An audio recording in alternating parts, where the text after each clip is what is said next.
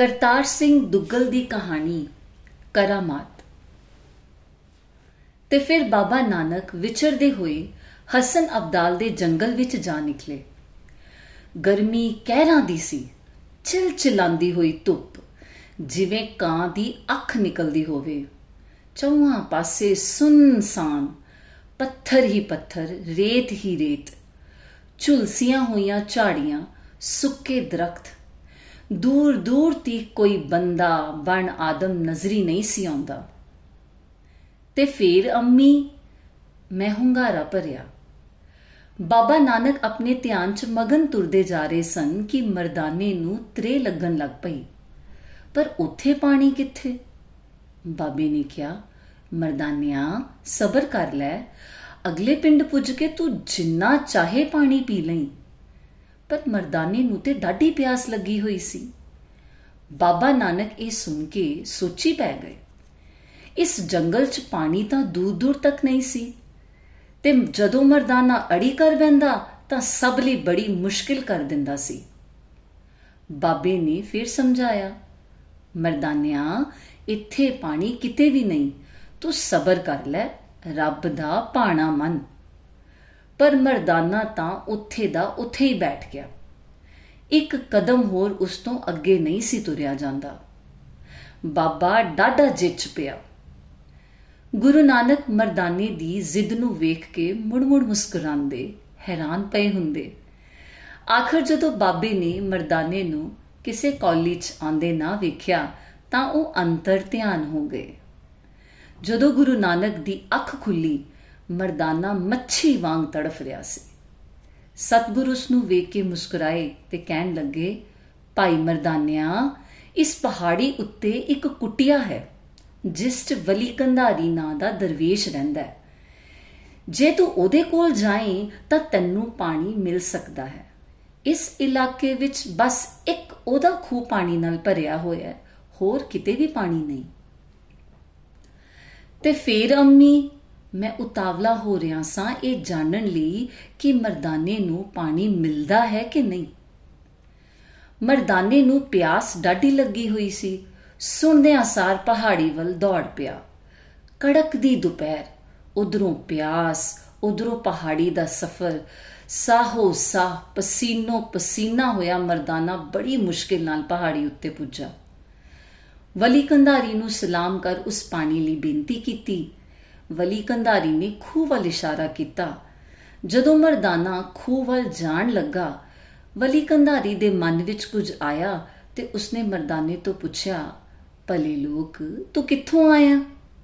ਮਰਦਾਨੇ ਕਿਹਾ, ਮੈਂ ਨਾਨਕ ਪੀਰ ਦਾ ਸਾਥੀ ਹਾਂ।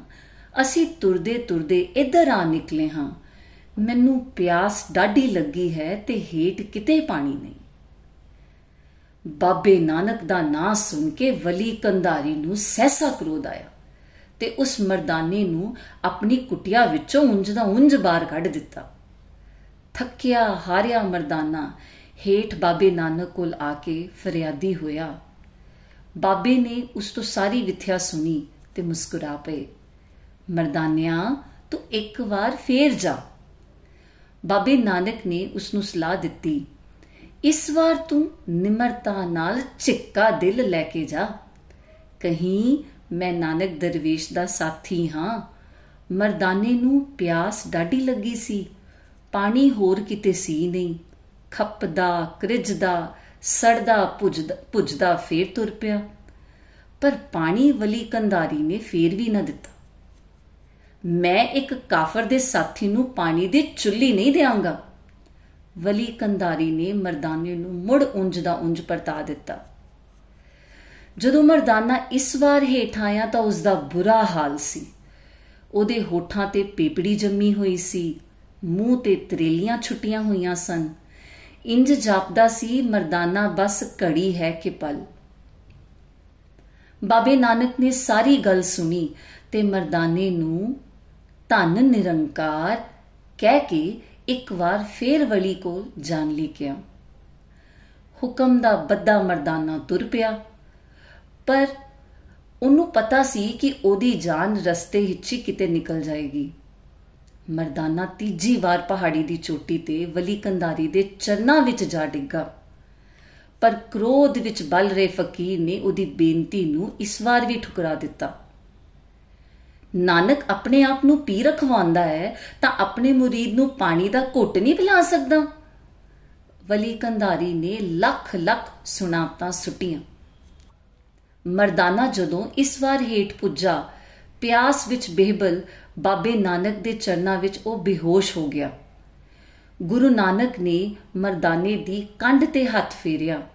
ਉਸ ਨੂੰ ਹੌਸਲਾ ਦਿੱਤਾ ਤੇ ਜਦੋਂ ਮਰਦਾਨੇ ਨੇ ਅੱਖ ਖੋਲੀ ਬਾਬੇ ਨੇ ਉਹਨੂੰ ਸਾਹਮਣੇ ਇੱਕ ਪੱਥਰ ਪੁੱਟਣ ਲਈ ਕਿਹਾ।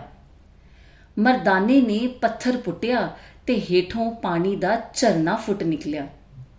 ਜਿਵੇਂ ਨਹਿਰ ਪਾਣੀ ਦੀ ਵਗਣ ਲੱਗ ਪਈ ਤੇ ਵੇਖਦਿਆਂ ਵੇਖਦਿਆਂ ਚੌਹਾਂ ਪਾਸੇ ਪਾਣੀ ਹੀ ਪਾਣੀ ਹੋ ਗਿਆ। ਇੰਨੇ ਵਿੱਚ ਵਲੀ ਕੰਧਾਰੀ ਨੂੰ ਪਾਣੀ ਦੀ ਲੋੜ ਪਈ। ਖੂਹ ਵਿੱਚ ਵੇਖੇ ਤੇ ਪਾਣੀ ਦੀ ਇੱਕ ਸਿਪ ਵੀ ਨਹੀਂ ਸੀ। ਵਲੀ ਕੰਧਾਰੀ ਡਾਡਾ ਅਸਚਰਜ ਹੋਇਆ। ਤੇ ਹੇਠ ਪਹਾੜੀ ਦੇ ਕਦਮਾਂ 'ਚ ਝਰਨੇ ਵਗ ਰਹੇ ਸਨ, ਚਸ਼ਮੇ ਫੁੱਟੇ ਹੋਏ ਸਨ। ਦੂਰ, ਬਹੁਤ ਦੂਰ, ਇੱਕ ਕਿੱਕਰ ਹੇਠ ਵਲੀ ਕੰਧਾਰੀ ਨੇ ਵੇਖਿਆ ਬਾਬਾ ਨਾਨਕ ਤੇ ਉਹਦਾ ਸਾਥੀ ਬੈਠੇ ਸਨ। ਗੁੱਸੇ 'ਚ ਆ ਕੇ ਵਲੀ ਨੇ ਚਟਾਨ ਦੇ ਇੱਕ ਟੁਕੜੇ ਨੂੰ ਆਪਣੇ ਪੂਰੇ ਜ਼ੋਰ ਨਾਲ ਉੱਤੋਂ ਰੇੜਿਆ।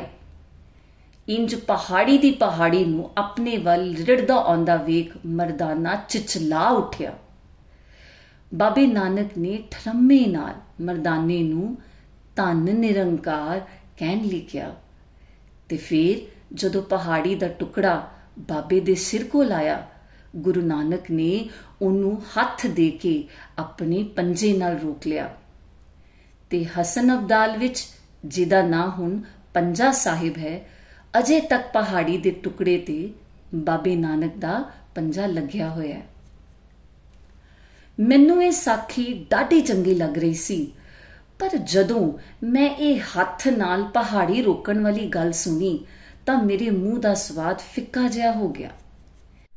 ਇਹ ਕਿਸ ਤਰ੍ਹਾਂ ਹੋ ਸਕਦਾ ਸੀ? ਕੋਈ ਆਦਮੀ ਪਹਾੜੀ ਨੂੰ ਕਿਵੇਂ ਰੋਕ ਸਕਦਾ ਹੈ?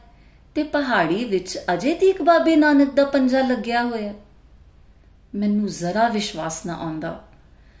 ਬਾਅਦ ਵਿੱਚ ਕਿਸੇ ਨੇ ਉਕਰ ਦਿੱਤਾ ਹੋਣਾ। ਮੈਂ ਆਪਣੀ ਮਾਂ ਨਾਲ ਕਿੰਨਾ ਚਿਰ ਬੈਸ ਕਰਦਾ ਰਿਹਾ। ਮੈਂ ਇਹ ਤੇ ਮੰਨ ਸਕਦਾ ਸੀ ਕਿ ਪੱਥਰ ਹੇਠੋਂ ਪਾਣੀ ਫੁੱਟਾਵੇ ਸਾਇੰਸ ਨੇ ਕਈ ਤਰੀਕੇ ਕੱਢੇ ਹਨ, ਜਿਨ੍ਹਾਂ ਨਾਲ ਜਿਸ ਥਾਂ ਪਾਣੀ ਹੋਵੇ, ਉਹਦਾ ਪਤਾ ਲਾਇਆ ਜਾ ਸਕਦਾ ਹੈ। ਪਰ ਇੱਕ ਇਨਸਾਨ ਦਾ ਰਿੜੀ ਆ ਰਹੀ ਪਹਾੜੀ ਨੂੰ ਰੋਕ ਲੈਣਾ ਮੈਂ ਇਹ ਨਹੀਂ ਮੰਨ ਸਕਦਾ ਸੀ। ਮੈਂ ਇਹ ਨਹੀਂ ਮੰਨ ਸਕਦਾ ਸਾਂ ਤੇ ਮੇਰੀ ਮਾਂ ਮੇਰੇ ਮੂੰਹ ਵੱਲ ਵੇਖ ਕੇ ਚੁੱਪ ਹੋ ਗਈ। ਕੋਈ ਰਿੜੀ ਆ ਰਹੀ ਪਹਾੜੀ ਨੂੰ ਕਿਵੇਂ ਰੋਕ ਸਕਦਾ ਹੈ? ਮੈਨੂੰ ਜਦੋਂ ਵੀ ਇਸ ਸਾਖੀ ਦਾ ਖਿਆਲ ਆਉਂਦਾ, ਮੈਂ ਫਿੱਕੀ ਜਈ ਹਾਸੀ ਹੱਸ ਦਿੰਦਾ। ਕਈ ਵਾਰੀ ਗੁਰਦੁਆਰੇ ਵਿੱਚ ਇਹ ਸਾਖੀ ਸੁਣਾਈ ਗਈ, ਪਰ ਪਹਾੜੀ ਨੂੰ ਪੰਜੇ ਨਾਲ ਰੋਕਣ ਵਾਲੀ ਗੱਲ ਤੇ ਮੈਂ ਹਮੇਸ਼ ਸਿਰ ਮਾਰਦਾ ਰਹਿੰਦਾ। ਇਹ ਗੱਲ ਮੇਥੋਂ ਨਹੀਂ ਮੰਨੀ ਜਾ ਸਕਦੀ ਸੀ। ਇੱਕ ਵਾਰ ਇਹ ਸਾਖੀ ਸਾਨੂੰ ਸਕੂਲ ਵਿੱਚ ਸੁਣਾਈ ਗਈ। ਪਹਾੜੀ ਨੂੰ ਪੰਜੇ ਨਾਲ ਰੋਕਣ ਵਾਲੇ ਹਿੱਸੇ ਉੱਤੇ ਮੈਂ ਆਪਣੇ ਉਸਤਾਦ ਨਾਲ ਬੈਸਣ ਲੱਗ ਪਿਆ। ਕਰਨੀ ਵਾਲੇ ਲੋਕਾਂ ਲਈ ਕੋਈ ਗੱਲ ਮੁਸ਼ਕਿਲ ਨਹੀਂ। ਸਾਡੇ ਉਸਤਾਦ ਨੇ ਮੈਨੂੰ ਕਿਹਾ ਤੇ ਫਿਰ ਮੈਨੂੰ ਚੁੱਪ ਕਰਵਾ ਦਿੱਤਾ। ਮੈਂ ਚੁੱਪ ਤੇ ਹੋ ਗਿਆ, ਪਰ ਮੈਨੂੰ ਇਤਬਾਰ ਨਹੀਂ ਸੀ ਆਉਂਦਾ। ਆਖਰ ਪਹਾੜੀ ਨੂੰ ਕਿਵੇਂ ਕੋਈ ਰੋਕ ਸਕਦਾ ਹੈ? ਮੇਰਾ ਜੀ ਚਾਹੁੰਦਾ ਮੈਂ ਜ਼ੋਰ-ਜ਼ੋਰ ਦੀ ਚੀਖ ਕੇ ਕਵਾਂ।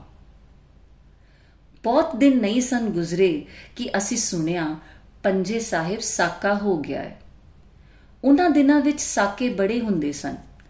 ਜਦੋਂ ਵੀ ਕੋਈ ਸਾਕਾ ਹੁੰਦਾ, ਮੈਂ ਸਮਝ ਲੈਂਦਾ, ਅੱਜ ਸਾਡੇ ਘਰ ਰੋਟੀ ਨਹੀਂ ਪੱਕੇਗੀ ਤੇ ਰਾਤ ਨੂੰ ਪੁੰਜੇ ਸੋਣਾ ਪਵੇਗਾ।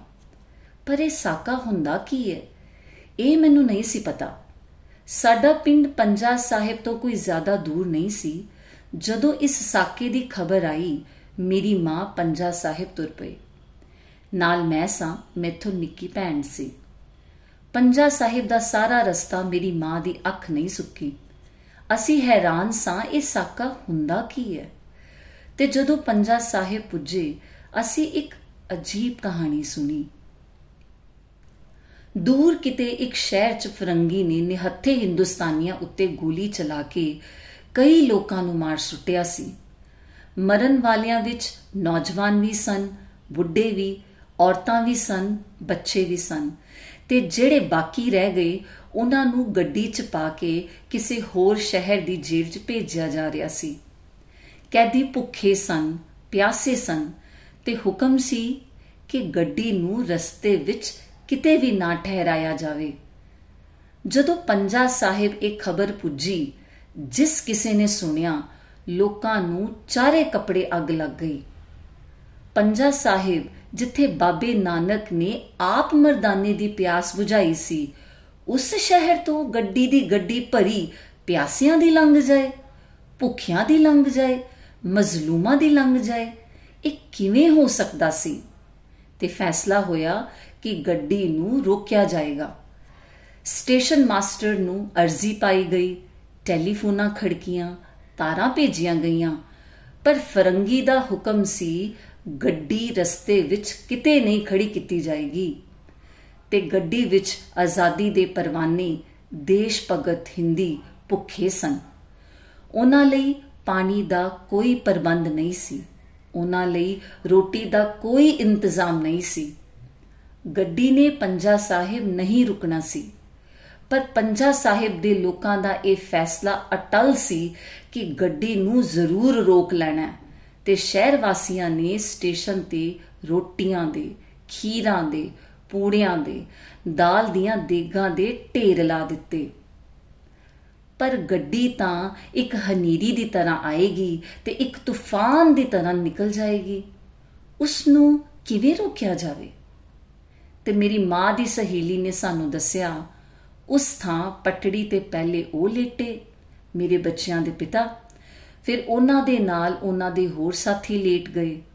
ਉਹਨਾਂ ਤੋਂ ਬਾਅਦ ਅਸੀਂ ਪਤਨੀਆਂ ਲੇਟੀਆਂ, ਫਿਰ ਸਾਡੇ ਬੱਚੇ ਤੇ ਫਿਰ ਗੱਡੀ ਆਈ, ਦੂਰੋਂ ਚੀਖਦੀ ਹੋਈ, ਚਿਚਲਾਂਦੀ ਹੋਈ, ਸੀਟੀਆਂ ਤੇ ਸੀਟੀਆਂ ਮਾਰਦੀ ਹੋਈ।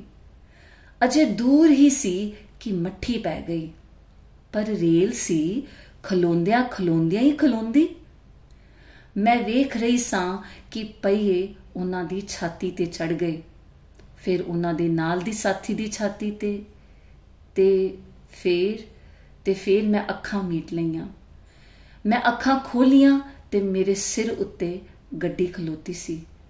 ਮੇਰੇ ਨਾਲ ਧੜਕ ਰਹੀਆਂ ਛਾਤੀਆਂ ਵਿੱਚੋਂ ਤਨ ਨਿਰੰਕਾਰ ਤਨ ਨਿਰੰਕਾਰ ਦੀ ਆਵਾਜ਼ ਆ ਰਹੀ ਸੀ।